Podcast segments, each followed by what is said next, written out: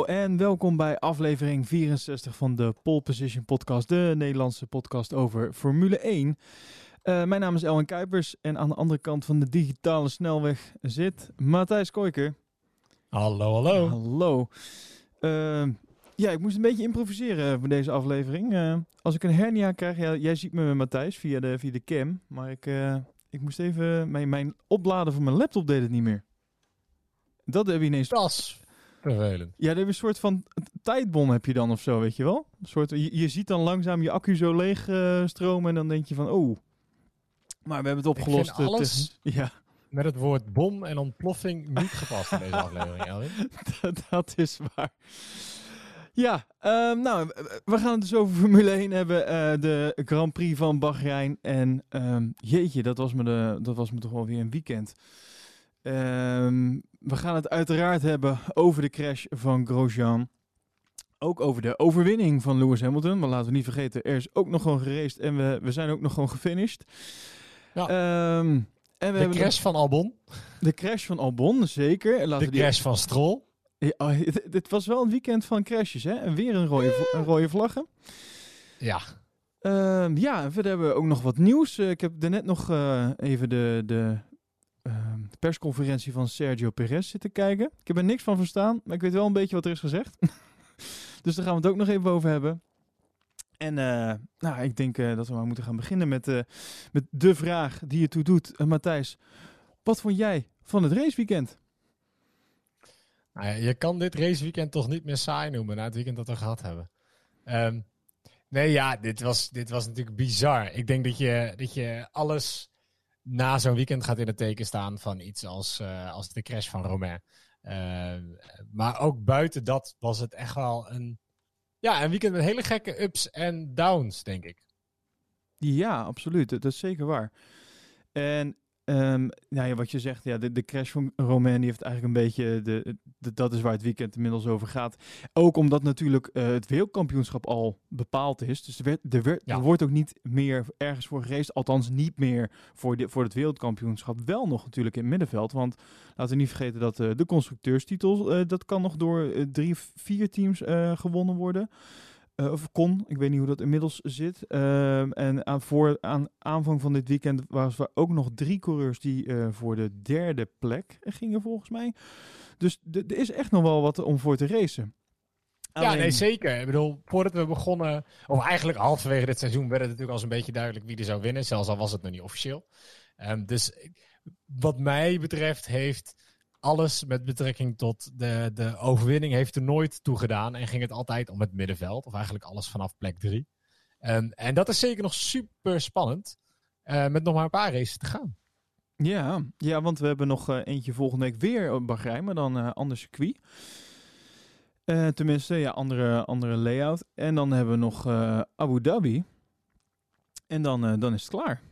Dan, dan zit het, hele gekke jaar dan zit het, het zeggen, dan zit het hele gekke race seizoen zit er uh, eindelijk op. En dan gaan we daarna maar, maar eens nog eens even, even de balans opmaken. Even terugkijken naar dat, naar dat gekke jaar. Oké, maar voordat we dat doen, la laten we eerst even kijken naar uh, dit weekend en naar Bahrein, waar we nu gereisd hebben. Bahrein nummer 1. Uh, ik weet nog niet wat de officiële naam wordt van, van Bahrein 2. Sakir, GP Sa Sakir. Sorry, GP Sakir. Ja. Nou, GP Bahrein. Ik, uh, uh, ik heb zoals we wel vaker doen een beetje uh, wat info, wat geschiedenis over het circuit opgezocht. Want waar hebben we het hier over? Bahrein, de eerste race op dit circuit werd gereden in 2004. En sindsdien is het eigenlijk een vast circuit op de kalender. Met een um, ehm, 5,5 kilometer, 15 bochten lang, 57 rondes. En het snelste rondje ooit werd gereden door niemand minder dan Michael Schumacher in wat ik denk ik de mooiste Formule 1 auto ooit vind. De Ferrari uit 2004. Ja, ja, ja, ja. Ja, ja, ja. Mooiste auto, ook een van de best klinkende. Um, weet jij wie de meest succesvolle uh, coureur in Bahrein is? De meest Je zou het op basis van dit weekend niet zeggen. Sebastian en nee, het was Vettel. niet Grosjean. Sebastian Vettel. Ja, klopt. Ja? Vier keer heeft Sebastian Vettel hier gewonnen. Ja. En de enige andere coureur die dit keer meereed, die ook ooit heeft gewonnen, was Hamilton, die drie keer heeft gewonnen op Bahrein. Maar ja, na dit weekend uh, staan ze gelijk. Ah, ja. Ehm, het is een van de weinige circuits waar McLaren nog nooit heeft gewonnen. Samen met Baku en Sochi. Ehm, Kimi Raikkonen heeft acht keer op het podium gestaan in Bahrein.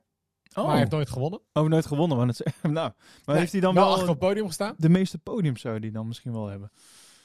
Eh, ja, dat denk ik wel. En, en minder dan de helft van de races in Bahrein zijn gewonnen vanaf pole position.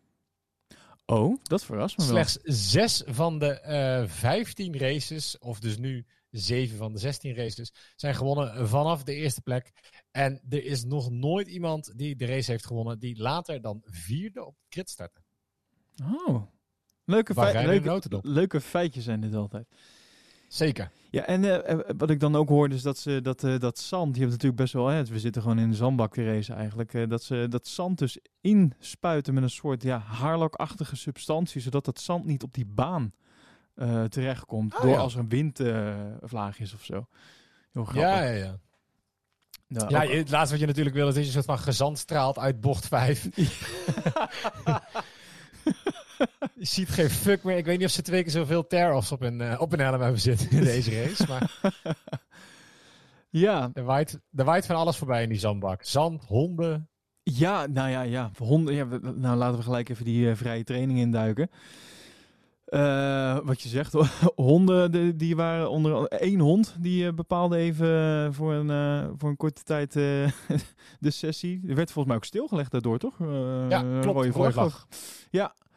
En ehm, daarnaast hadden we ook nog een, een Alexander Albon.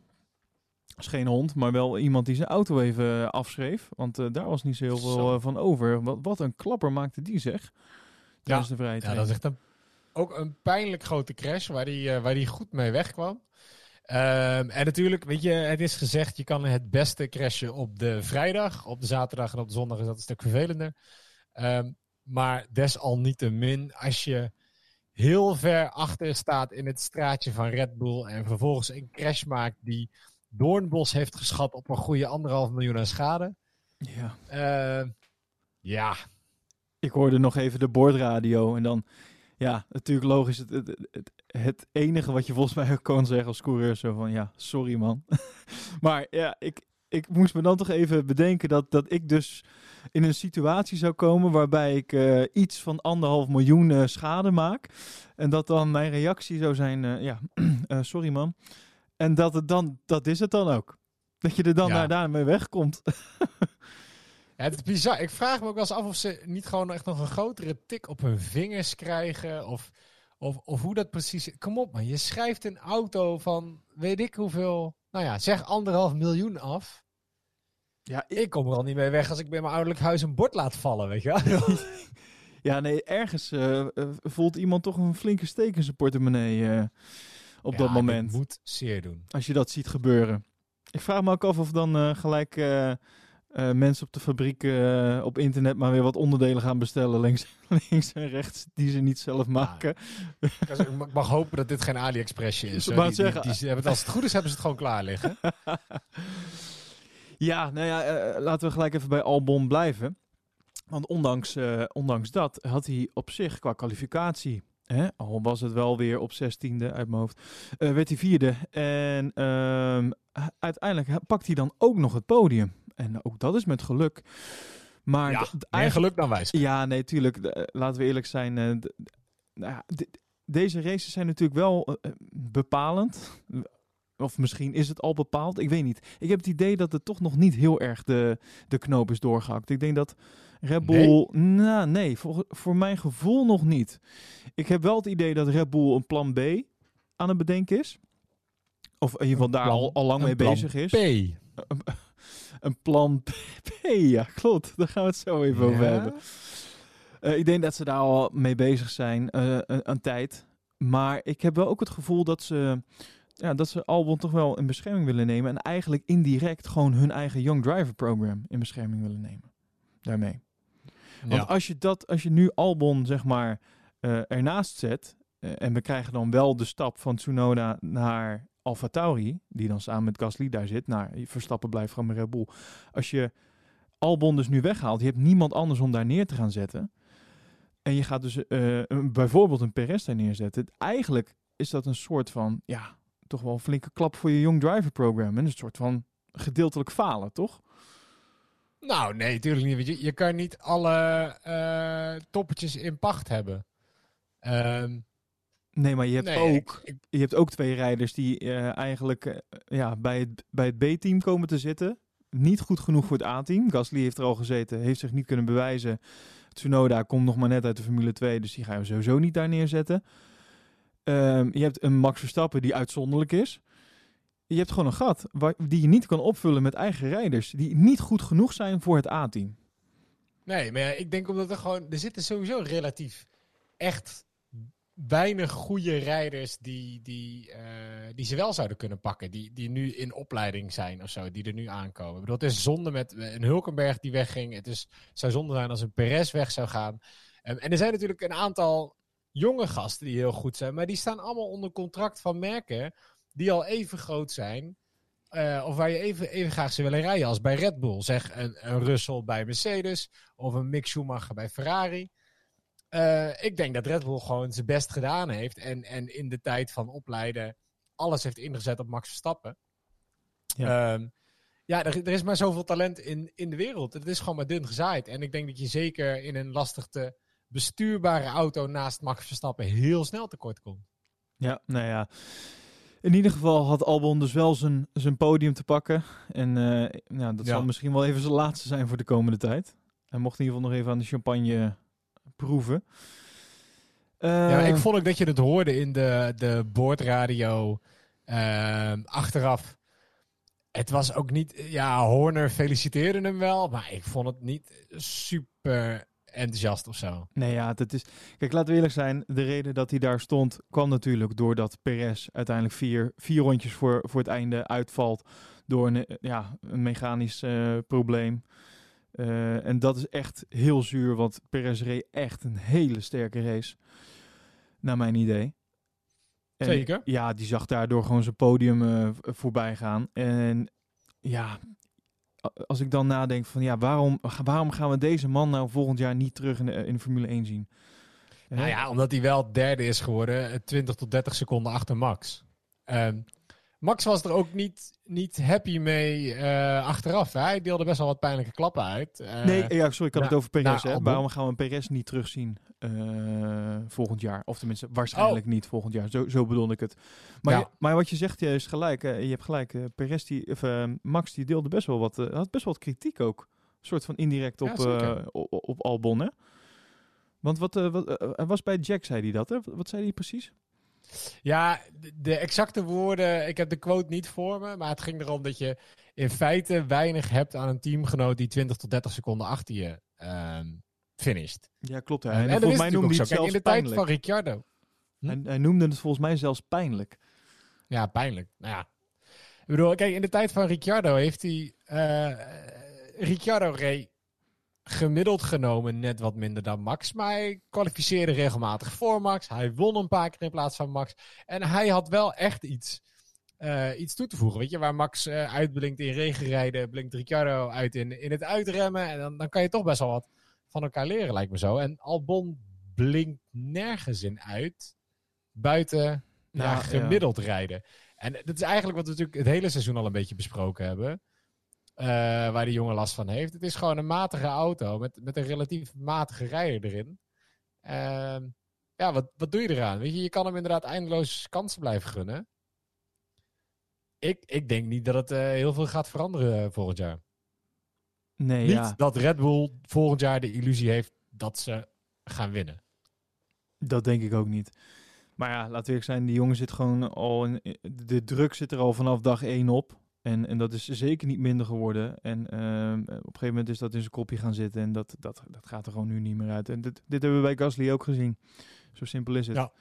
En ik denk dat op het moment dat hij de stap maakte nadat Gasly werd teruggezet, dat, dat het toch een iets andere druk op dat moment was. Of zo, snap je? je, je jij bent zeg maar degene die het mag komen oplossen. Dus je hebt iets meer speling, je mag iets meer. En nu was het vanaf het begin van het seizoen ben jij dus die, die rijder naast Max. Dat is toch een ander, iets anders. Men, de, men had de verwachtingen. Hij deed het goed als vervanger van Gasly. Dus de verwachtingen stegen. En dan, nu moet je het gaan doen. En dan, dan valt het ergens tegen en dan, dan ja, is het alleen maar eh, een, een neergaande spiraal. Ja. Dus ik denk dat voor hem, ik weet ook, ik denk, hij zal echt wel beseffen dat hij geluk heeft gehad met dit podium. Maar het, het zal hem ergens ook wel goed doen. Ik hoop het in ieder geval voor hem. Ik hoop dat hij ook nog een beetje kan genieten, die laatste races. eh, even, ja, ik denk, even dat volgend, ik denk dat volgend weekend huilen wordt voor Red Bull. Ja, nee, absoluut. Met dat ovaaltje, daar gaan ze, daar gaan ze niks kunnen doen. Eh, Ik, ik kan je nou al vertellen. Hele raar, Ja. hele ehm, saaie layout toen ik hem ook zag. Maar gaan we, daar gaan we het straks nog even over hebben. Ja. Laten we even de stap maken naar, ehm, naar Racing Point, want we waren al even bij, bij eh, Perez. Ehm, de, zijn teamgenoot, Stroll, die, eh, die was ook weer lekker bezig. Die eh, belandde uiteindelijk eh, op zijn kop. Het was, hij poelde een Hulkenbergje, eigenlijk. Ja. Ja, het enige wat ik nu nog hoor als ik een auto op zijn kop zie liggen is I'm hanging here like a cow. Nou, dit, is, eh, dit is hoe Lance Stroll het ongeveer zei. Oh mijn god. Oh, jee. Oh nee, dat is niet, dat is niet hoe zij. Even kijken. Hier zo. Okay, I'm hanging upside down.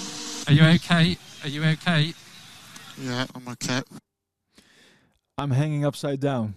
So, uh, state alpha. So you're okay. You can get out if you can do. Switch it completely off. Switch the car all the way off. Ja, kruip er maar uit als je het kan. Maar- ja, daar hang je dan. En tegelijk moet je dan ook nog nadenken. Oh ja, ik moet nog even het stuurtje in het goede, ding, eh, goede modus zetten. En ik moet mijn auto nog even uitzetten. Ja, volgens mij maken ze wel een uitzondering dat het stuurtje er daar niet uit hoeft, hè? ja, klopt ja. Dat, zal- dat, dat zal bij Grosjean ook het geval zijn waarschijnlijk. ja. Nou ja, Stroll had eh, eh, überhaupt een, eh, een moeilijk weekend. Ik bedoel, in, in vrijtraining 2 reed hij ook nog een keer lekker in de weg van Max. Ja, ja, ja. Eh, en het was wel echt weer op zijn op strolls. Weet je, waar je hem aan de ene kant een keer een podium ziet pakken als hij echt een hele goede dag heeft. Is dit ook wel gewoon de hoeveelheid domme fouten die hij maakt, is, is, is ongelooflijk. Ook al was dit op zijn kop hangen niet eh, direct zijn schuld. Nee, jij bent, ben jij van mening dat dit eh Kviat zijn schuld was? Nou, ik denk dat dit is gewoon een race accident is. Oké, ik, ik, mm, ik zou de schuld iets meer bij eh, Stroll leggen. Niet omdat Ja. ik anti- anti-Stroll ben, anti-Stroll, anti-Stroll ben. Maar nee, ja, mijn inziens was het weer, ja, precies wat je ook zegt net, weer typisch. Het is echt weer zo'n typisch Stroll momentje. Dit, Lewis zal dit nooit overkomen, laat ik het zo zeggen. En zo kan ik nog wel een aantal Eh. noemen bij wie, wie dit op deze manier nooit zal gebeuren. Of Nou, nauwelijks. Nee, ja, het is gewoon eh, het is, eh, pijnlijk. En ook hij schrijft weer een auto af. Maar ja, zijn vader heeft dan een bankrekening die dat kan dekken. Ehm, dat is het grote mazzel. Maar dat maakt uiteindelijk wel dat dit natuurlijk voor Racing Point een ontzettend pijnlijk, pijnlijk weekend was. Ja, precies. Dat, want dat is eigenlijk waar ik naartoe wil. Dus je maakt het bruggetje mooi. Want eh Perez die maakt gewoon nog kans in die... zowel het team, Racing Point voor die constructeurs, als Perez voor de derde plek. Ja, daar waren ze gewoon voor op koers. En, en nu met en twee auto's die, eh, die uitvallen in deze race... En dan ook nog hè, twee coureurs. Eh, maar dan vooral Perez die, eh, die goed bezig was om die derde plek veilig te stellen. Het is, hij kan het volgens mij nog steeds. Ehm, maar er moet nog wel wat voor gebeuren. Even kijken hoor. Ik ga Ja. eens even die punten erbij pakken. Ondertussen. Grappig genoeg staat eh Stroll staat bij mij als een DNF. Maar Perez staat wel gewoon als een achttiende plek met vier ronden achterstand. Oh, dat is gek. Want hij... Oh, de, de, ik zag de F1 TV-uitzending. Daar is hij uiteindelijk wel op DNF gezet. Hij is ook, dit is ook Nou, gewoon een DNF. Linksom of rechtsom. Ja, het zal wel uitmaken, denk ik, in- met het, in verband met het vervangen van zijn auto. Van zijn motor. Oh, ja, dat- ja. Weet ik niet. Ik weet niet. Zo diep zit ik ook niet in de, in de regeltjes. Ik zei trouwens, Eh, ik zei trouwens derde plek maar coureurs, maar ik bedoelde derde plek constructeurs. En een vierde plek voor de coureurs natuurlijk. Ja, ja Eh. inmiddels staat, eh, staat Ricciardo staat boven Perez. Scheelt Precies. twee puntjes. Ricciardo 102, Perez 100. Leclerc 98. Het zit allemaal heel dicht op elkaar. Maar ja, laten we eerlijk zijn. Perez had eh, gewoon een hele dikke overwinning kunnen pakken hier. Flink wat puntjes binnen kunnen halen. En zich, nou ja, Nou ja, een stapje zelfverzekerder achter Max neer kunnen zetten. Zeker aangezien Ricciardo zevende eindigde en hij gewoon op de derde plek eh, eigenlijk zou eindigen. Ja. Had hij echt een flinke stap kunnen maken. Dus nu eh, moet hij er echt nog voor, voor knokken. En anders eh, pakte Daniel Ricciardo die, die vierde plek. Maar buiten het feit dat we het dus over plekken hebben, ga- gaat het vooral ook om knaken. Hè, dit. hebben het gewoon echt over miljoenen. Wat betreft dan de, de De constructeurs. wat betreft de constructeurs. Om ja, die je binnenharkt als je gewoon even wel die, die derde plek behaalt. Ja, nee, zeker. Ik bedoel, McLaren die staat nu opeens eh, derde. Die hebben een mooie 22 punten eh, eh, binnengehakt de afgelopen race. Eh, en daarmee staan ze 17 punten boven Racing Point. Dus ze zijn mooi een stapje omhoog gegaan. Ja, dat, dat scheelt je al snel een paar ton. Ja, ja dat, dat gaat snel dan. Ja, en die hebben natuurlijk eh, wel, die zijn allebei wel goed ge- gefinished. Want vierde en vijfde. Lennon Norris vierde en Carlos Sainz vijfde. Dus die hebben gewoon even Ja. goede zaken gedaan daar uiteindelijk. Nee, zeker. En heel blij mee. Blij met Lando Norris op de zevende plek. Mijn F1 Fantasy team doet het weer lekker. Ja, dit, Eh, dit is ook het eerste waar ik aan dacht toen ik eh, bij de heren van de Racing Point uit zag vallen. Toen zag ik ook meteen mijn enige kans om nog iets van indruk te maken bij F1 Fantasy eh, in rook opgaan. letterlijk en figuurlijk. helaas, helaas. Dus, ehm, nee ja al, al, ja, al met al heel vervelend voor eh, Racing Point. En, en vooral eigenlijk apart dat die, eh, die MGUK, eh, waar, het, waar het mis mee ging bij Perez. Dit is een van de eerste keren dat wij een Mercedes motor eh, zien falen dit seizoen. Ja, precies. En het is ook, ik, ik heb hier de boordradio van Press. Je moet me even luisteren hoe, de- hoe dat soort van langzaam doordringt. Van oké, dit gaat echt niet meer lukken. Losing power. Losing power. Yellow default a lot A. of power. Yellow default A. Zero one. Okay. Yellow default A. Zero one. Okay. Not coming back. Copy that. Yellow two. Default B. Three seven. Yellow two. Default B. Three seven. And then okay. Just still not coming back. Okay, mate. We're trying. Just keep going. Keep going.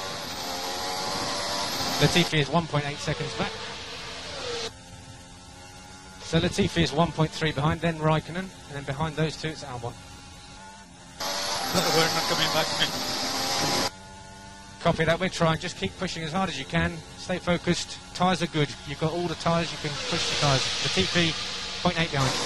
Coming in lap two up. So Albon is the car behind. Four more laps, including this one. Four more, including this one.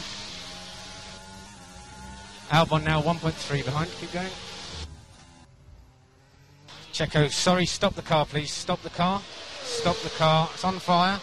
S- Stop near a marshal post, please. Stop near a marshal post. It will be Air State Bravo. Will be Air State Bravo. Stop near the fire. That's okay. It's on. Power off and get out. Power off and get out. And jump. Yeah, dus eh, ik, ik vond het vrij bijzonder dat het nog zo lang duurt vanaf het moment dat hij merkt oh, ik, ik verlies power, wat is aan de hand? En dat ze natuurlijk allemaal andere dingen proberen. Tot het moment dat het da- daadwerkelijk eh, het bericht krijgt, eh, stop maar, je auto staat in de fik. Ja. Dat vond ik, eh, dat vond ik best wel opvallend. Blijkbaar heb Ja. je in de tussentijd toch nog genoeg, ja, toch wel iets van power in ieder geval om door te gaan. En, maar, maar hij merkt meteen van, er gaat iets niet meer goed. Ik heb iets niet meer, het is er niet meer. Ik weet niet, de- dit, deze boordradio duurt ongeveer iets meer dan een minuut. Eh, lijkt me dat ze dan toch op, op computers of iets kunnen zien van, oh wacht, hier doet iets het niet meer. Maar het, ja. Ik denk dat dat net, net afhangt van de sensoren. Ze kunnen zien waarschijnlijk dat de, de motor niet voldoende eh, power meer levert. Of niet zoveel als dat hij zou moeten leveren. Maar ik bedoel, het is natuurlijk niet dat... Er zit niet op ieder onderdeeltje een sensor. Nee, Eh, ik vind het eerder nog knap dat zo'n ding zo lang rond kan rijden. Terwijl er zo'n enorme rookpluim uitkomt. ja, precies. ja. Ja, Want dit was echt dat je je afvraagt van hoe lang... Weet je, als hij de vier rondes had kunnen doorrijden met zo'n rookpluim... had dat überhaupt gemogen. Want dit was gewoon... Is dat een James Bond-achtig smokescreen dat hij achteraan had. Ja. Dan zou het eh, misschien als valspeler worden bestraft. Hè? Ja. Dat je het zicht voor je, voor je eh, coureurs eh, wegneemt. Ja, en je moet toch oppassen, dat zei eh, Jack volgens mij ook, dat je niet een oliespoor neer gaat leggen. ja, want dan wordt het gevaarlijk. Want dan wordt het gevaarlijk en dan ben je opeens de reden dat eh, drie, vier auto's achter je eh, in de vangrail belanden, weet je wel? Ik bedoel, dat, ja, toch knap dat je, dat de, de, de stewards of de F1-leiding niet eerder ingrijpt op zo'n moment. Dat ze zeggen, jongens, het is klaar. Ja, nee, nee, je hebt gelijk. Nou ja, uiteindelijk is dat eh, verder goed afgelopen eh, wat betreft eh, fire in the car. Ja, laten we een bruggetje maar maken. De elephant in the room. Daar waar dat niet goed is gegaan, is natuurlijk bij Romain Grosjean. Ja. Bij, vlak na de start, ehm, bij bocht 2-3 uit mijn hoofd, ehm, was er... De, het was sowieso een beetje rommelig, hè, daar bij die start. Want we zagen op een gegeven moment, we zagen een shot waarin we zeg maar alle auto's even zagen van voor. En Ja. op dat moment, wa- wat op dat moment, eh, in ieder geval mij in eerste instantie de aandacht trok, was, was ehm Lando Norris die was geraakt. En die had, eh, zijn voorvleugel was eh, kapot. En eh, pas daarna viel me op dat in de achtergrond ineens eh Romain eh, naar eh, rechts dook, of naar links zeg maar. Eh, vanuit zijn zichtpunt naar rechts. Ja, kijk eens. Ja, en, toen kwam die explosie. Toen was het ineens van, oh, wat, naar welke stuntshow ben ik aan het kijken? Ja. Ja, bizar. En het is wat je. ehm, wat ja, meer mensen zeiden, is ook het eerste wat door mij heen ging. Is, is iemand gecrashed tegen iets aan dat ontploft? Weet je, Precies. staat er iets achter die barrière of zo? Ehm, ehm, of is er, nou ja, iets losgegaan en je zag een hele hoop vonken, onder andere van eh, de voorvleugel van Lando Norris, wat dit in de fik heeft gezet of zo. Maar ja, en dan is natuurlijk het, het lastige dat in zoverre de regels zeggen, en, en goed dat het zo is hoor, dat ze niks laten zien van zo'n ongeluk totdat ze zeker weten dat een coureur eh, oké is en dat het personeel veilig is. Ja, precies. Ja, het het enige wat je natuurlijk ziet zijn, zijn enorme vraagtekens.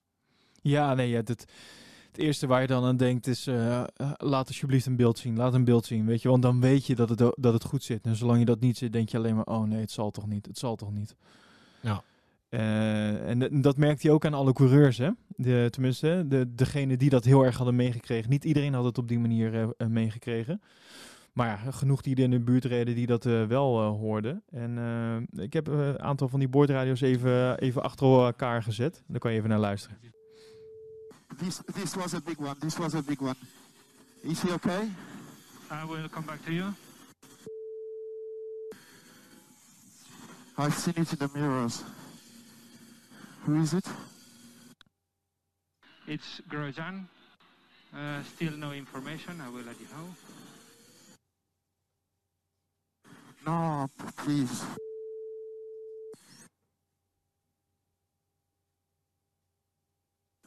Still no information? Still no information. Is he okay? What's going on there? Uh, I will let you know. I will let you know. I don't know at the moment. Oh, tell me he's okay, please. Tell me he's okay. I will let you know as soon as I know. box. What's Stay happened? in the fast lane. Yeah, it's a shunt exit turn three, mate. Uh, Grosjean shunted exit turn three. Uh, no information on it yet. It looked pretty big. Has he got out? Unsure yet. Not sure. Alex, if you can hear me, uh, Grosjean's out of the car. Um, looks a bit shaken up, but he's okay. Are they okay? I see a fire. Is everyone alright? I'm trying to find out. Shit, is he? He's he, Is he okay?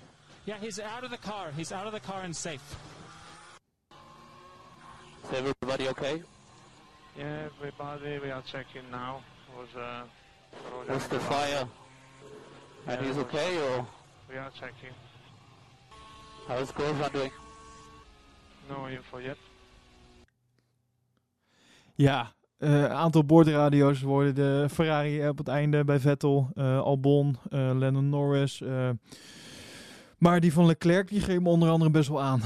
Die, eh, Ja. hè, dat was wel een heftige. En, en, maar ook de verschillende reacties aan de, aan de pitmuur. Ehm, dat, dat viel me ook wel op. De ene die is echt daarvan onder de indruk. Bij Ferrari leken ze iets minder van onder de indruk. Eh, we're checking, we'll let you know. Ja, maar goed, zo klinken ze ook bij een verandering van strategie en bij, een, bij het alles. Dat dus is allemaal een beetje dezelfde emotie qua hoogte. Nou ja, die van Leclerc die geeft me echt aan. Want die, die, ja, Ja, dat zeker. man. Dat, eh, en, en dat zijn allemaal dingen die eigenlijk, tenminste, die hebben we allemaal niet op tv meegekregen. Het is nu allemaal achteraf dat, eh, dat we die boordradio's eh, worden vrijgegeven. Dat in ieder geval dat ik ze hoor. Ja. En ook die van, van Lando Norris vond ik eh, interessant. Want Lando, die, wa- wat we net al zeiden, die, die zat dus met die voorvleugel die kapot was. En die zat eigenlijk nog soort van in die race. En vooral van het punt dat hij net was geraakt en dat hij zijn voorvleugel moest gaan veranderen. Terwijl ze natuurlijk aan de, aan de pitmuur al gelijk door hadden, oh, dit is echt foute bingo. En je hoort zijn Ja. engineer ook in een soort van paniek. ehm plaatsvervangend paniek eigenlijk. Gewoon van, oh god, is hij oké? Eh, nou, ik- ik- laten we even luisteren naar de boordradio van Lando Norris op het moment dat eh Grosjean net is gecrashed. I got eye contact. Check everything. I got sparks. Something's happened. I got rain damage, maybe. Understood, we're on it. There's going to be a red flag. There'll be a red flag. Just be careful. Red flag, red flag, red flag. Right, no overtaking. Drive to the delta. Yeah. yeah. I don't know what I was going to do. It's cool, mate. Don't Just, worry. just idiots, these guys. Right, stay calm. This could be a, quite a while, mate. This will be quite a while. We'll be. We're going to be following the safety car into the pit lane, and remember to leave a ten, um, leave a good gap to the car in front, five to ten meters. Are they okay? I see you're fire. Is everyone alright? I'm trying to find out. Lando, we think it was Grosjean. I don't have any other updates now. And Lando, you can drive very slowly, very slowly, such that we don't damage anything more. Yeah, confirm. So I'm pretty sure it's front wing, but it could be something barge board. I'm not too sure. Yeah, no, we, we can see stuff on the TV. And a reminder to turn the pit limiter on. Turn the pit limiter on. Yeah, confirm. So leave a good gap. The guy should meet you there, and I'll come down now. I'll help out if that's right. Yep. Ja, dat, eh, je, als engineer zie je dat dus gebeuren. Zij zien natuurlijk die tv-beelden, dus ze, zijn heel, ze zien heel goed wat er op dat moment dus gebeurt. Eh, tegelijk heb je ook nog een coureur die zeg maar eh, met zijn eigen soren zit, want hij heeft net een aanrijding gehad in zijn voorvleugel. Eh, Ja. plus je moet ook nog een keer je coureur instrueren van oh, oké, een rode vlag situatie, hè, want dat ge- gebeurt ook gelijk. Dus je moet gelijk gaan instrueren, oké, naar de pits toe rijden. Het lijkt me best wel heftig op dat moment even, omdat je en in je achterhoofd weet van, oh, hier kan zomaar iemand, we kunnen zomaar iemand hier hebben verloren. En tegelijk zit je ook nog midden in die wedstrijd. Vond ik een heel heftig eh, eh, boordradio om te horen. Soort van... Ja, die- ja, je merkt gewoon, weet je, hij is, hij is natuurlijk nog helemaal bezig met zichzelf, omdat hij exact op hetzelfde moment net schade heeft opgelopen. Ja. En Misschien nog wat minder bezig met wat er achter hem is gebeurd. Ehm, en daarin zie je wel dat, ja, weet je, het is voor die gasten gewoon een, ehm, hun job. Het is gewoon een, een, een knop om, weet je. Hij is bezig met racen. En dat is bijna wat ik nog het knapste vind. Ze zien dit gebeuren. Ze zien dit bijna ontzettend misgaan. En een half uur later zitten ze allemaal in die auto en gaan ze diezelfde bocht gewoon met 200 km per uur uit, weet je wel? Ja, bizar. Het is gewoon echt een knop om en gaan. Er is niemand die daar een, een moment aarzelt of, eh, of, of een seconde rustiger rijdt. Nee, nou ja, eh, ge- gelukkig is Romain Grosjean dus eh, uit het vuur of uit zijn auto kunnen klauteren, over de berg gesprongen en eh, inmiddels eh, in het ziekenhuis. We hebben al wat beelden van hem gezien eh, met zijn handen volledig in het verband. Ja. Dus die heeft uiteraard wat brandwonden opgelopen. Dat zag je ook toen hij wegliep. deed hij ook met zijn handen.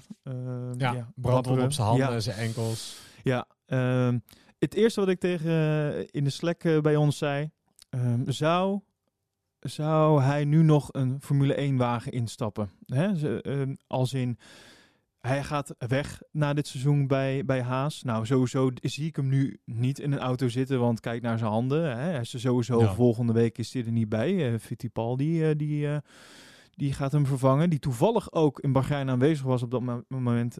die ook nog in de, in de aftershow van F1 TV gepland stond. Dat was helemaal bizar, want dan wordt er gevraagd naar het ongeluk van een teamgenoot van je. Terwijl je weet dat je hem ook mag gaan vervangen het week erop. Dat is heel, heel bizar. Ja. Dus het, hè, het is tegelijk een soort van de kans die je heel graag wil. Maar ook eigenlijk gezien de situatie helemaal niet wil. Het is heel eh, bizar. Maar toen zei ik dus in die, in die Slack van... Hè, zou Romain Grosjean überhaupt nog wel ooit een keer in een auto gaan stappen? Althans in de Formule 1 auto.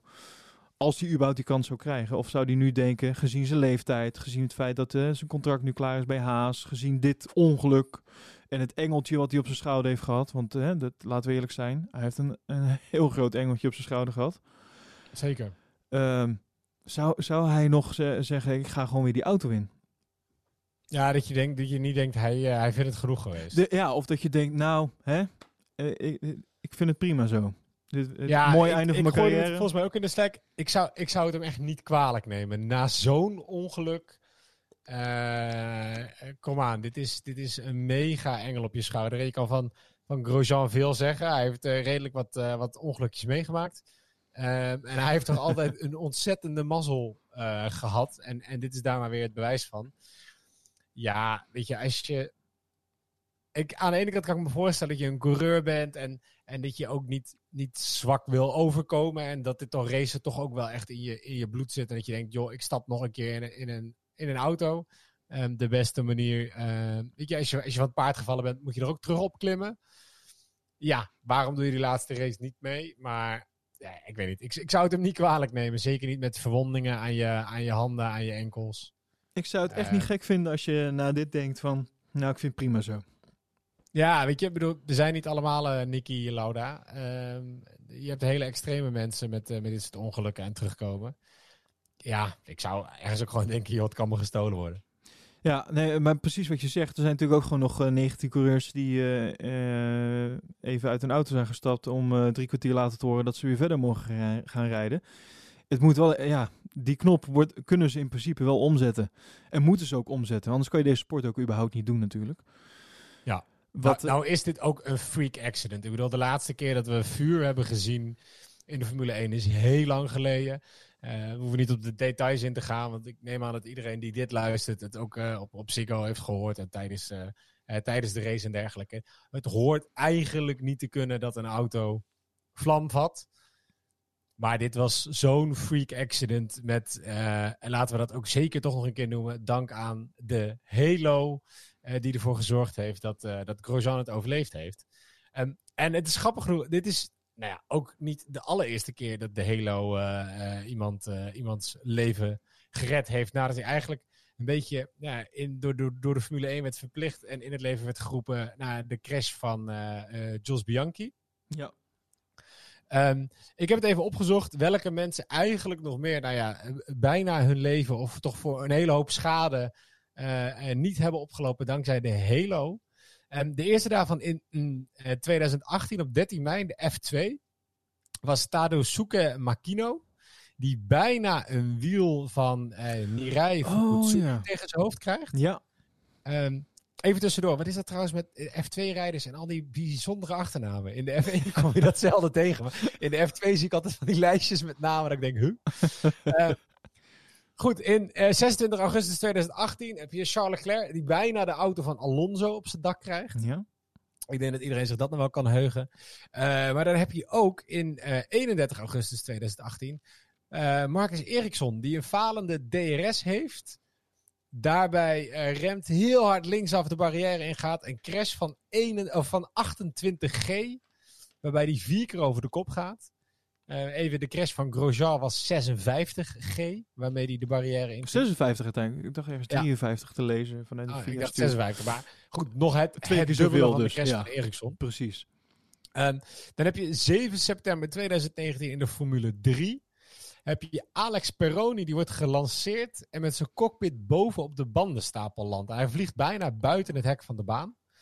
Ehm, ik weet niet of, eh, ja, als je dat niet hebt meegekregen, is ook een, een, nou ja, het is goed afgelopen. Dus we, we mogen misschien een beetje eh, enthousiaster naar kijken. Het is echt een spectaculair ongeluk waarbij die gelukkig ongedeerd, eh, of vrijwel ongedeerd moet ik zeggen, uit de auto stapt. Hij breekt uiteindelijk, ik meen, een ruggenwervel.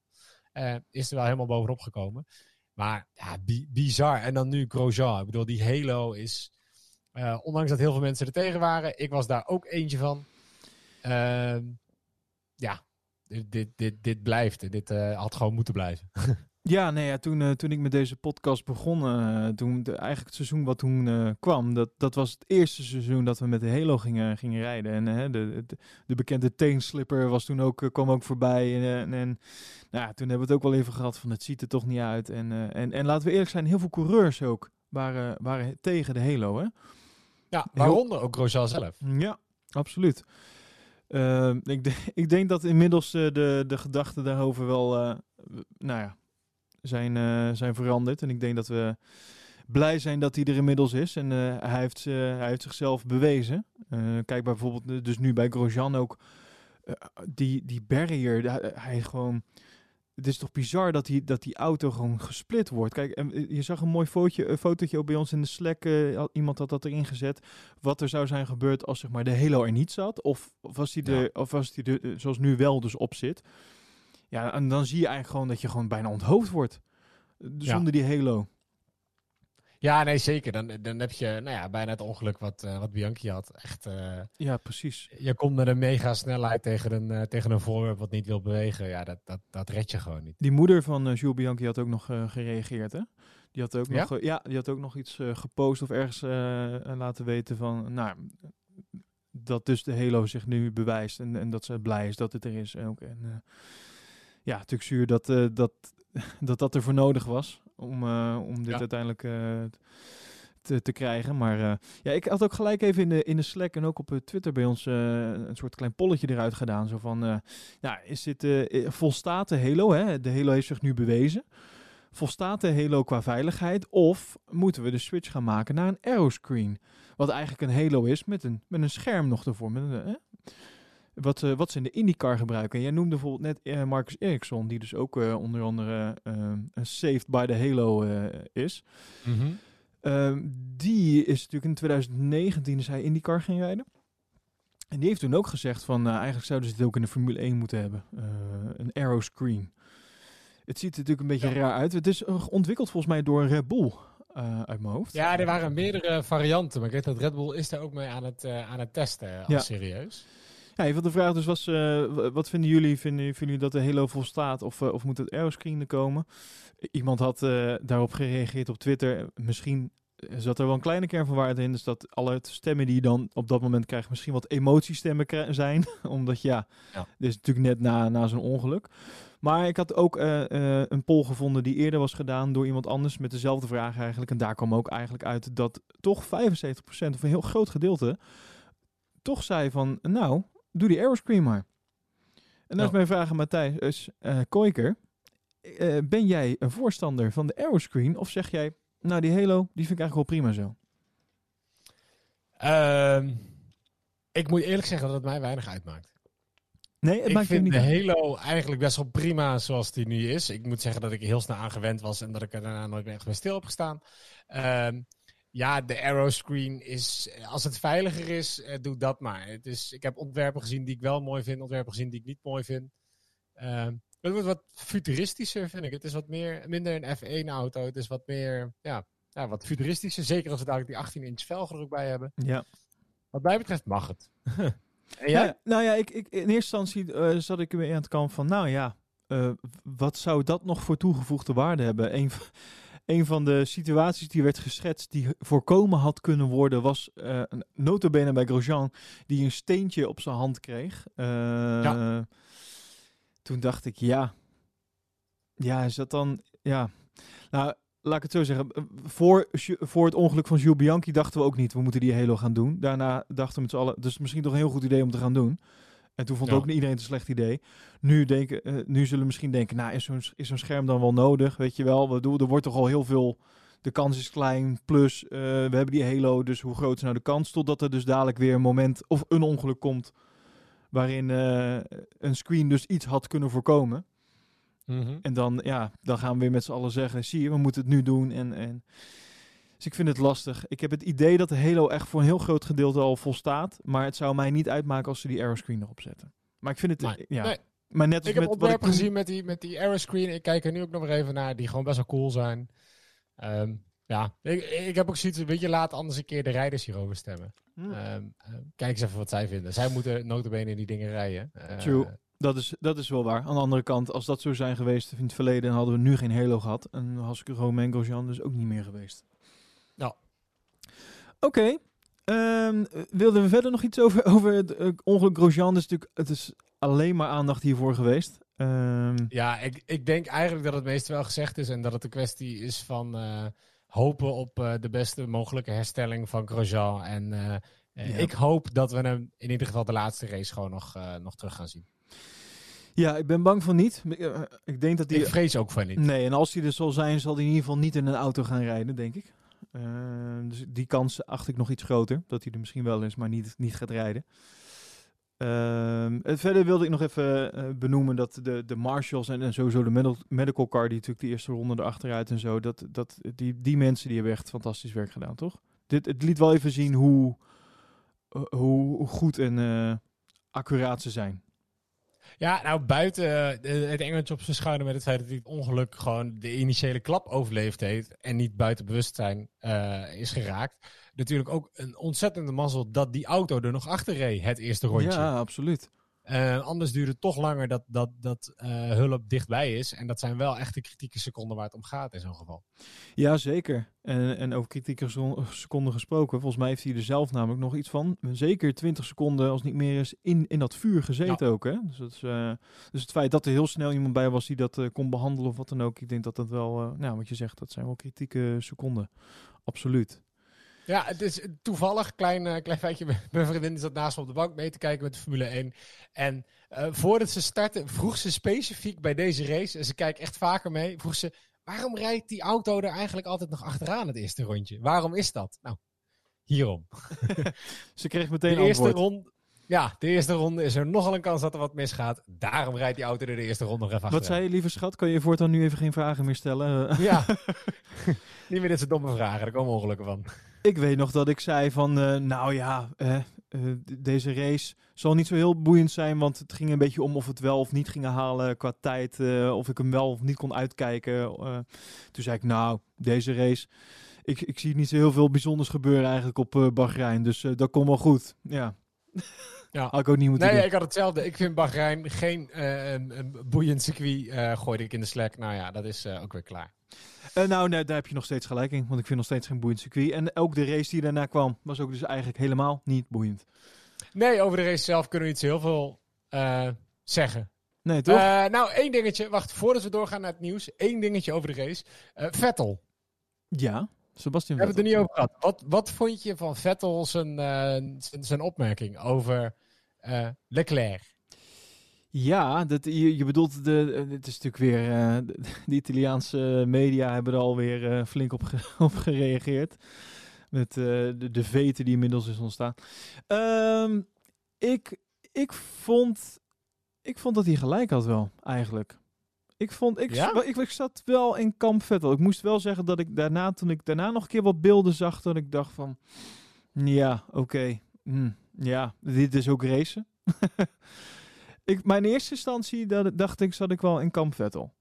En, maar, maar Ah, hij benoemde op een gegeven moment ook gewoon de- van, we hebben het hier nog over gehad en zo. Ik, ik, ik, ik heb het idee dat Vettel helemaal niet meer per se in een soort van zeurpositie is. We, we kennen hem ook wel een beetje in zo'n zeurpositie, maar dat is in de tijd dat, het, dat hij ook nog ergens omreed. Maar dat is nu totaal niet zo. En ik heb bij Leclerc dat, het gevoel dat hij iets meer ergens voor rijdt.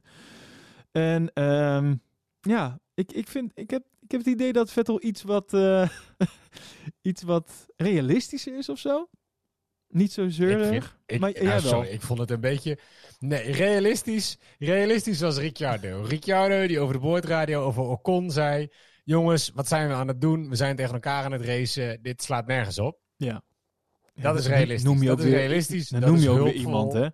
Ocon. Dat is coachend. Ik vond dit bijna het niveau van They Race Me So Hard. Echt? Kom je bent, je bent een wereldkampioen. Je wordt in de eerste ronde word je een keer ingehaald door je teamgenootje. En vervolgens gebruik je dat een beetje als de schuld om alles op af te schuiven voor het feit dat jij ergens achteraan eh, eindigt in die hele race. Dit was, dit was in de derde ronde. De, kom op, man. ja, sorry. Ik ben echt klaar met Vettel en zijn gehuil. Het is... Nou, dat, dat heb je nog een zware dobber, want eh, eh, hij volgend jaar staat hij er gewoon nog vrolijk bij. Maar Racing Point, Nou ja, nota bene voor, eh, hij voor Perez. Ik hoop dat hij het in de, in de Aston Martin dat hij het, eh, dat hij het beter gaat doen. En eh, kijk, als je, als je specifieke... Ik, ik weet niet, natuurlijk niet waar ze het over gehad hebben. Dat weet helemaal niemand. eh, van tevoren. Maar ja, uiteindelijk goed. Leclerc heeft ook geen, geen goede race gereden. Hij deed een hele tijd mee in de voorgrond. Maar hij eindigde uiteindelijk tiende. Eh, en Vettel eindigde dertiende. Ja, het is, het is allebei om te huilen. Maar zeggen. maar Leclerc- eh, Vettel is de enige die echt over de radio er ook over huilt. Ik heb, ik heb hier toevallig eh, de boordradio voor mijn neus. Even kijken of hij het dan ook daadwerkelijk doet. Hier de herstart. Probeer te achterhalen over wie die het dan heeft. Up again. You can't just do that as if I wasn't there. It's the same as Austria, seriously. Hij heeft het over This time, I, you know, I Hij heeft het over zijn crashed. Maybe teamgenoot. was the better option. Understood. All morning we talk about giving room and then going to the tiniest gap that doesn't exist and you just pray that the other guy just sees you and moves out of the way. Hij zegt vanochtend hebben we het erover gehad en nu duikt hij in het kleinste gat wat er mogelijk is. Ik moest aan de kant om mijn eigen teamgenoot. Ja, dat dus. Ik vond het trouwens wel knap Ja. als je de beelden ziet over hoe die aan het racen. Hij was best wel aan het vechten met zijn auto op dat moment. Want die auto was ook gewoon helemaal ruk. Pas toen de Ja. nieuwe banden ondergingen, ging het iets beter. Dus zeiden ze achteraf. Maar hij was echt aan het vechten in die auto. Hoe die dan toch nog even netjes die, die boordradio uitgebreid. Het was een halve vergadering. Had er een camera Ja, opgezet en het was een Zoom-meeting. In, de, in dat tijdsspannen verloor hij volgens mij ook vijf plaatsen of zo. Ja, dat klopt. Ehm, weet je, en dat, kijk, dat is het. Het was, het was lullig, het was een klein gaatje, maar het was wel degelijk een gaatje. Ehm, ja, wat, wat verwacht je dan? Ik vond, als je naar de camera's keek, vond ik dat het best wel meeviel. Het is niet alsof hij hem heel hard aan de kant duwde. Het leek ook niet alsof Vettel echt heel veel moest uit. Het leek bij mij meer als, alsof Vettel dacht, nou, Leclerc zit daar, die gaat mij toch niet inhalen, want daar hebben we het over gehad. Dus ik kan rechts een gat laten vallen. Ja, daar ben ik en met je ik duw eens. iedereen naar links de baan op. Ja. kom op. Als, als dat je plan is, Nee, nogal wie. Daar moet ik eerlijk zijn, daar ben ik met je eens, Matthijs. Eh, en, en dat zou hij zelf ook moeten weten, want eh, hij zit eh, ook langer dan vandaag in die auto. Dus hij weet ook dat dit is ook gewoon racen. En ook zijn, dit zijn ook dingen die je in een split second doet en besluit. En, en... Maar de- alsnog, blijkbaar had hij toch het gevoel van, ja, eh, we hebben het hier eh, verdorie over gehad. En, eh, en, dan, en dan wordt er gewoon weer niet aan gehouden, zeg maar. Het, het, het kan natuurlijk ook een beetje zo'n soort, ik voel me niet serieus genomen ding zijn. Toch? Het kan, Ja. het kan ook een dieper liggend ding zijn dan puur alleen die actie van, van Leclerc. Want laten we eerlijk zijn, de, de stemming bij Ferrari is niet heel erg om over naar huis te om schrijven. over naar huis te schrijven. Dat is waar. Ehm, driver of the day voor jou. Vanuit het publiek, wat, nou, eigenlijk mooi gedaan. Romain Grosjean natuurlijk. Ja. Maar, eh, hè, laten we eerlijk zijn. Als we het hebben over wat nou is een driver of the day. Eh, eh, iemand die hem ook daadwerkelijk heeft uitgereden. Driver of the day. Oh, ja, dat is jammer, jammer dat je dus zegt iemand die hem heeft uitgereden. Want eigenlijk is mijn driver of the day is Sergio Perez. Ja, klopt. Ja. Nee, ik, wilde, ik wilde mezelf net gaan verbeteren. Ik denk, ja, het is eigenlijk ook niet helemaal waar. Want Sergio Perez was eigenlijk ook mijn driver of the day. Ja, nee, ik vond die gast die heeft echt een ontzettend toffe race gereden. Hij heeft een, een heel gaaf gevecht gehad met Leclerc. Toen Leclerc nog wel voor de zesde positie meedeed. Ja. Ehm, wat volgens mij hartstikke veel belooft voor, eh, voor Ferrari volgend jaar. Ehm, nee, ja, super gereden. Ik vond het echt, en, en ik ben normaal helemaal niet zo'n eh, zo'n zo'n Perez-fan. Eh, maar toen ik zag dat hij uitviel, vond ik dat oprecht jammer. Toen ik die rook zag, dacht ik oprecht, "Goh, shit. Ook omdat mijn voorspelling was Hamilton, Max, Perez aan het begin van de race. En dat heeft eindeloos lang op die manier op het scorebord gestaan. Ik vond het een beetje jammer dat ik misgreep. Ehm, maar nee, hij had zo'n goede race gereden, wat mij betreft, driver of the day. Ja, top. Ja, eh, Max Verstappen, nog, laten we heel kort daar nog even over hebben. Die was niet blij trouwens eh, met, met, met, zijn- met zijn race. Eh, tenminste, hij zei eh, dat, dat hij qua strategie eh, vond hij dat het team beter had kunnen acteren. Hij heeft nog wel die snelste raceronde binnengehaald. eh, maar ja, dat, we- ja, drie keer naar binnen gegaan uiteindelijk. Het was, het was niet per se zijn race. Ondanks dat toch tweede geworden. Maar nou, ik hoop dat Max het volgend weekend beter gaat doen. Maar zoals we net al zeiden, de baan is er niet per se heel erg voor Red Bull weggelegd. Maar we gaan het zien. Oké, gaan we door naar, eh, naar wat nieuws. Hebben we nog wat nieuws? We hadden het net over Perez, dus we misschien dan gelijk even, even de, de, de persconferentie erbij pakken. Is dat een idee? Ja. Want die heb ik eh, ja, natuurlijk uitgebreid zit- zitten kijken. Eh, In het Spaans? als, ik tegen, ja, als ik tegen jou zeg een persconferentie, wat, wat, zie- wat, wat zie je dan voor je hè, als beeld? Wat, wat zie je dan? Wat denk je dan bij? Ja, als je- podiumpje, cameraatje, eh, microfoontje erbij. Zaaltje meer. Heel veel van. Ja, klopt. Ja. Nou ja, eh, laten we eerlijk zijn. Dat kan natuurlijk niet met corona. Zaaltje vol, eh, vol jo- journalisten. Dus alles gaat eh, te- nu op dit moment via ja, de bekende de Zoom, eh, Zoom calls.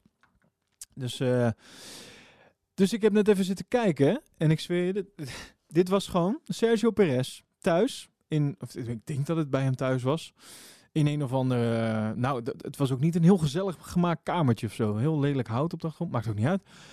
Met AirPods in. En met alleen maar Spaanse journalisten. Die allemaal vragen hadden waar ik niks van verstond. Dat was de persconferentie van Sergio Perez. Het was niet heel glamorous. En dan denk je, nou, dan hoop je in ieder geval dat er nog een serieuze aankondiging eh, in zit. Want ja, eh, het is natuurlijk een beetje de vraag, waar gaat hij nou naartoe? Wat, wat, eh, wat is nou het ding? Het bericht was, ik, ik zweer je, het bericht was dat hij al zijn, alles op rood, dus alles op rood bij Red Bull, daar gaat hij voor. Hij hoopt dat hij daar zijn zitje krijgt, maar dat is nog niet zeker. Nee. Dat was letterlijk niet, de strekking van de persconferentie. Ja. ja, het wordt of, of Red Bull, or, eh, go Red Bull, go bust. Anders dan heeft hij een jaar lang eh, eh, ja, pauze. Ja, maar ik, wat, wat is Op dit nou zich wel- voor persconferentie? Als je, als je het lef hebt om het op die manier te durven zeggen, dan eh, eh, ja, wel, wel stoer. Eh, ook als je zeker aan je woord houdt. Eh, ik vraag me af of, of die het voor elkaar krijgt. En net wat jij zegt, kijk, als Red Bull denkt, we geven Albon nog een kans, we gaan volgend jaar toch geen kampioenschap winnen. En met Max in de auto worden we toch wel tweede als constructeur. Ja, dan houden ze hem aan en dan heeft Perez toch iets op het verkeerde paard gewet. Ja, nou ja, dat, dat, dat zou zomaar... Ik zou, ik zou er niet heel gek van staan te kijken hoor, eerlijk gezegd. Ja. Maar eh, hij heeft dus gezegd van, eh, ja, dat dus. Of anders wordt het een sabbatical. Ja. Ik zou het heel, echt heel zonde vinden als ze als ze hem niet eh, terug... Zeker als je ziet in wat voor goede vorm die is gewoon afgelopen... eigenlijk heel dit seizoen vind ik wel, over het algemeen. Ja. Vind ik dat Nee, gewoon echt, zeker. eh, hij zegt ook dat hij nog met een aantal grote teams praat in gesprek, eh, maar dan als reservecoureur zijnde. Ja, nou ja, ik zou niet weten waar hij dan terecht moet komen. Dus, eh, maar, maar hij, heeft, hij heeft dan zelf over gezegd, maar ja, daar moeten we het nog over hebben, omdat ik niet naar alle races af wil reizen. Dus ik kan het niet met zekerheid zeggen dat ik eh 2022 op de grid sta. Nou. Dus, dan Valtteri Bottas. Die, eh, die maakte net als vele anderen een, een pitstop gewoon. Alleen die dat hoort. Ja, dat hoort. Dat, sterker nog, dat moet in de race. Je moet naar andere banden wisselen. Eh, maar Bottas, die wisselde niet alle vier zijn banden tijdens een pitstop. Huh? Dit is echt waar. Ik heb eh, eh, een filmpje op Twitter. Ik zal hem even naar je doorsturen. Daar zie je out of context Mercedes is trouwens, of no context Merc is de, is de Twitter naam. Moet je maar even kijken. Daar zie je dus een filmpje dat de Bottas de, de pits inrijdt. En dan staan ze allemaal klaar. En dan rechtsvoor wordt de band niet gewisseld. Hè, wat maf, joh. Maar die gasten, die, ze hebben niet eens een band vast, hè? Nee, maar het gekke is, eh, die- er gaat wel een wielgun up. Ik zit de hele tijd dan, eh, terug te kijken. Er gaat wel een wielgun up. Een wielgun op, sorry. Is, was dit een stagiair of zo? Was dit rondje oefenen? Maar, d- hè? Maar het Ze hebben, ze hebben geen band vast. Hij doet inderdaad wel zijn wielgun. De band wordt ook gewoon tegengehouden en hij geeft hem weer vrij. Ja, maar precies wat je ook zegt. Hij doet de wil. Het lijkt wel alsof hij daadwerkelijk ook losschroeft en weer vastschroeft. Weer vast. Maar waarom? Nou, dit... Wat is het nut? Want het is niet. Ik bedoel, ze, ze waren niet de snelste pitstop. Zelfs met drie banden niet. Dit is wel... Waarom, waarom zou je er met drie wisselen? Ik heb geen idee. Ik weet wel, want, want dat is, was dan ook de vraag die zeg maar eh, naar boven kwam. Want mag dit eigenlijk wel? Mag je wel maar drie banden wisselen of zo? Maar dat mag dus. Zolang je maar gewoon dezelfde eh, type erop hebt zitten, hè, dus dezelfde kleur wang, dan mag je, Ja. dan mag je gewoon, nou, al, al doe je er maar eentje wisselen.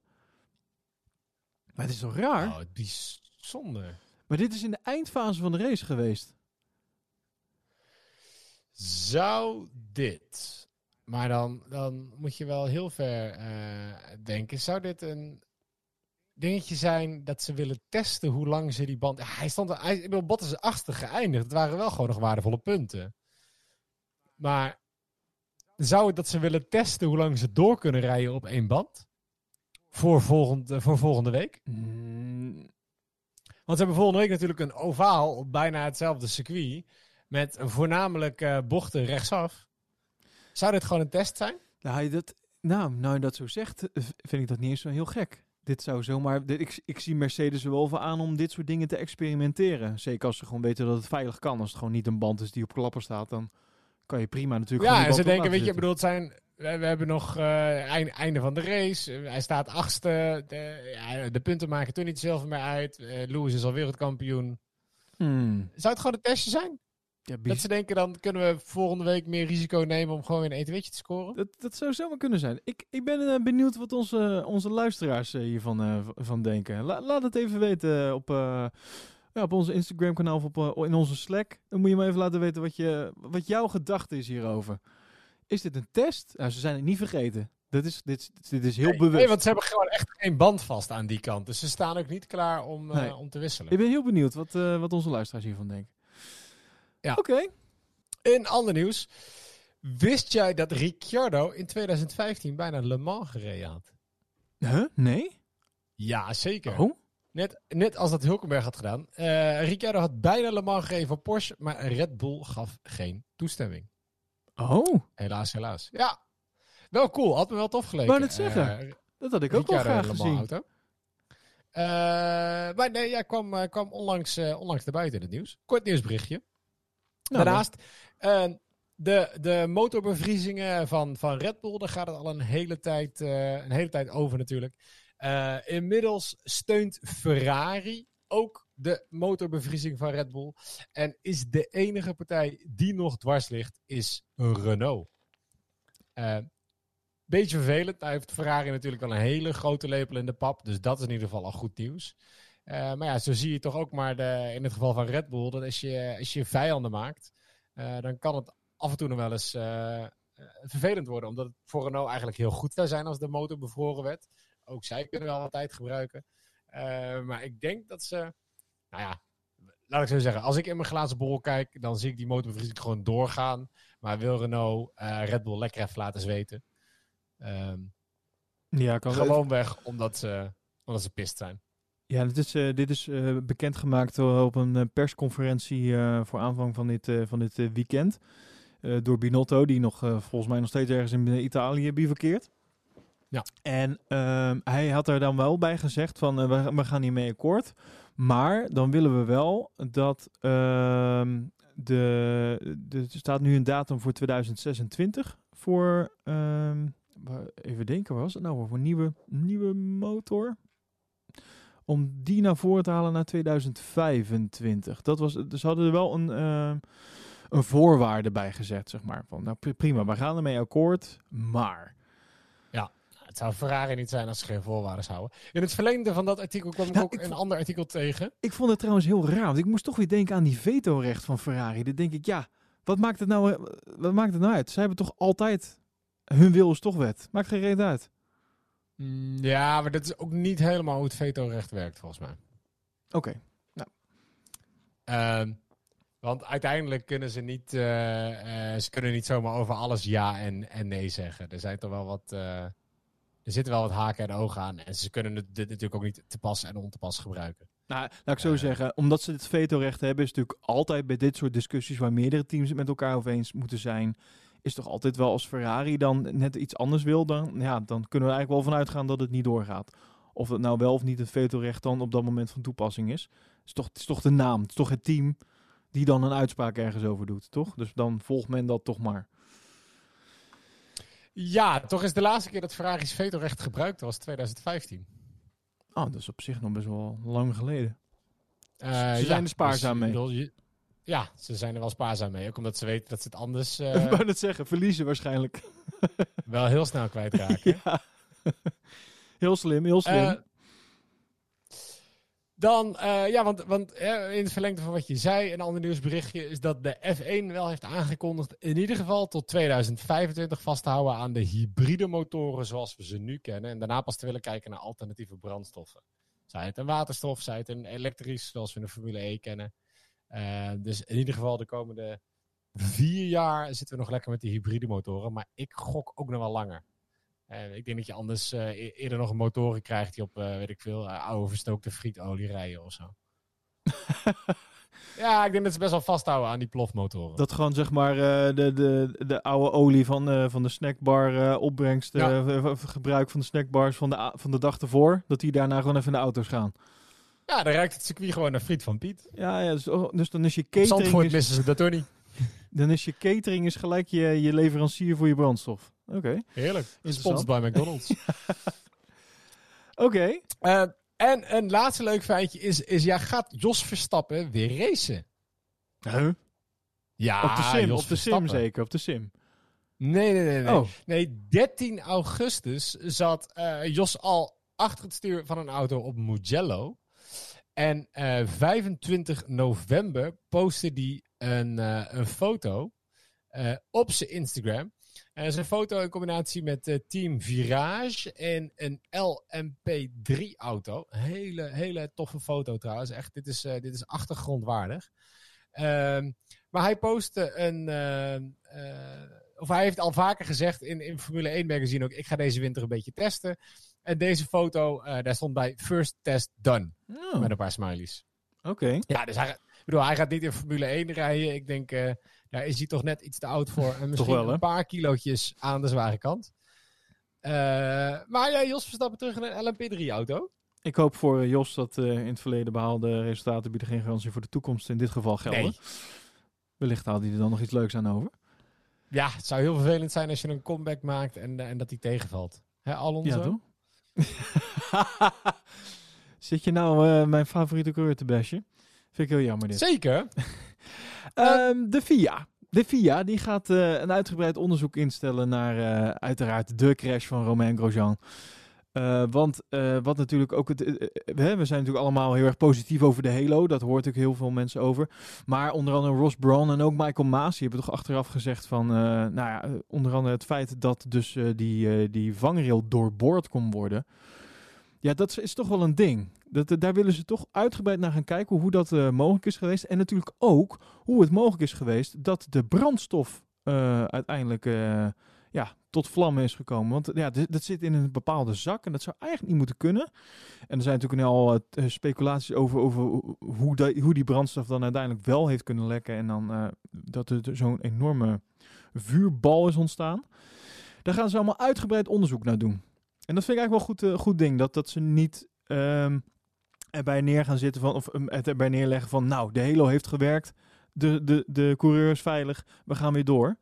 Nee, ze gaan wel echt uitgebreid kijken van, eh, wat kan hier dan nog weer beter aan? Want dit moet dus toch nog beter. Ja.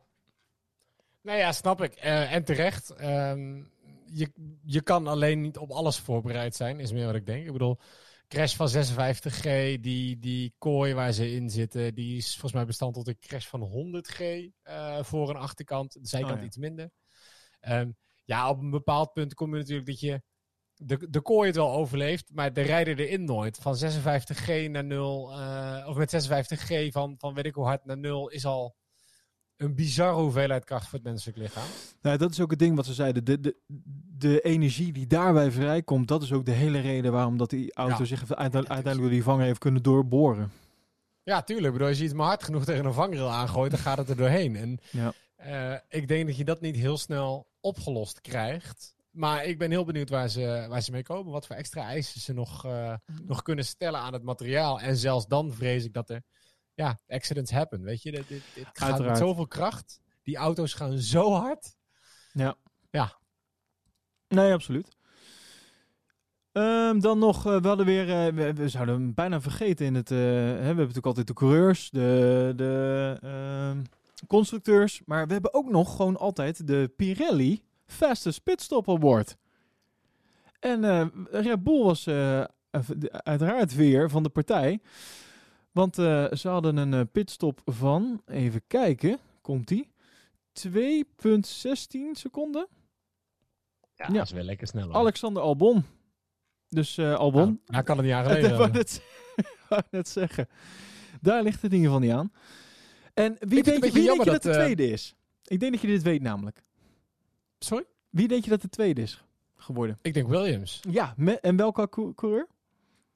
Eh, Latifi? Nee, oh nee, nee, Russell. Oh, 2,16 eh, seconden ook. Maar dat zit dan weer op de, op de duizendste, dat het dan net niet. Ah, ik, wou net zeggen, ik vind het jammer dat we Williams niet meer terugzien. Williams was voorheen altijd eh snelste, snelste pitstop. Maar ik, fijn om te horen dat ze in ieder geval eh, echt wel sterk tweede staan. ja. Eh, nee, serieus. Dat vind ik leuk voor ze. Ja, toch? Dan winnen ze nog iets. En laten we eerlijk zijn, ook Russell had gewoon weer een goede kwalificatie eh, dit weekend. Laat zich dan weer van de goede kant zien. Vind ik leuk. Ik gun, ik gun het die jongen heel erg. En het is fijn dat hij nu een Lekker. auto toch, nou, hè, laten we eerlijk zijn, de auto waarvan we het totaal niet verwachten, dat hij toch weer een Q, Q2'tje binnenpakt en, en zijn auto ook nog voor Vettel neerzet. Vind ik netjes. Ja. Dan, nog meer nieuws. Gaan we naar volgende week. Want eh, eh, ja, als dat zo is, dan, eh, dan moet je wel even het tijdschema goed in de gaten houden. Want we hebben volgende week een afwijkend tijdschema. Ik weet niet, ben jij van plan het hele weekend voor de buis te gaan zitten? Zeker niet. Daar heb ik absoluut geen tijd voor. Nou, voor de mensen die dat wel van plan zijn, vrijdag dan hebben we uiteraard weer de eerste vrije training. Die begint om half drie. Dan de tweede vrije training om half zeven. Dan zaterdag hebben we de derde vrije training om drie uur. En de kwalificatie is met bord op schoot om zes uur. En de Oh. race zondag om tien over zes. Kortom, het wordt, eh, het wordt een latertje. Gek weekend dit. Ja, Nou ja, dan zal de podcast ook wel weer op maandag komen, vrees ik. ik eh, blijkbaar. ik hoor het zojuist. dus. Ik, eh, ik ben er wel een beetje doorheen. Ik weet niet of jij nog iets eh, Nee, dat was hij. Ja, dat was Ik zou alweer. tot volgende week. Matthijs wil afsluiten, dames en heren. Je hoort het. Ehm, nou, maar laten we nog even de socials doen. Eh, als je verder eh, de rest van de week eh, ons wil volgen, wat dan ook, hebben we Instagram, PopPositionNL. En dan hebben we ook nog de Slack. Daar kan je met ons meepraten heel de week over, over alles Formule 1 en over de podcast. Kijk even naar de link in de bio van Instagram. En vind je de podcast nou leuk en wil je ons steunen, dan kan dat via petjeaf. Eh, nee, petje.af slash poleposition. En dan eh, kan je een, een donatie doen en dan zijn wij je daar heel erg dankbaar voor. En zo niet, dan, eh, dan zijn we je ook heel erg dankbaar voor het luisteren naar deze podcast. En dan hopen we dat je dat de volgende aflevering weer gaat doen. Met de tweede race dus in Bahrein. En Dan wordt het, eh, oh ja, Sakir GP wordt het dan, hè? omdat het anders niet volgens de reglementen mag. De Sakir GP. Matthijs, dankjewel. En dan eh, spreken we elkaar de volgende week weer.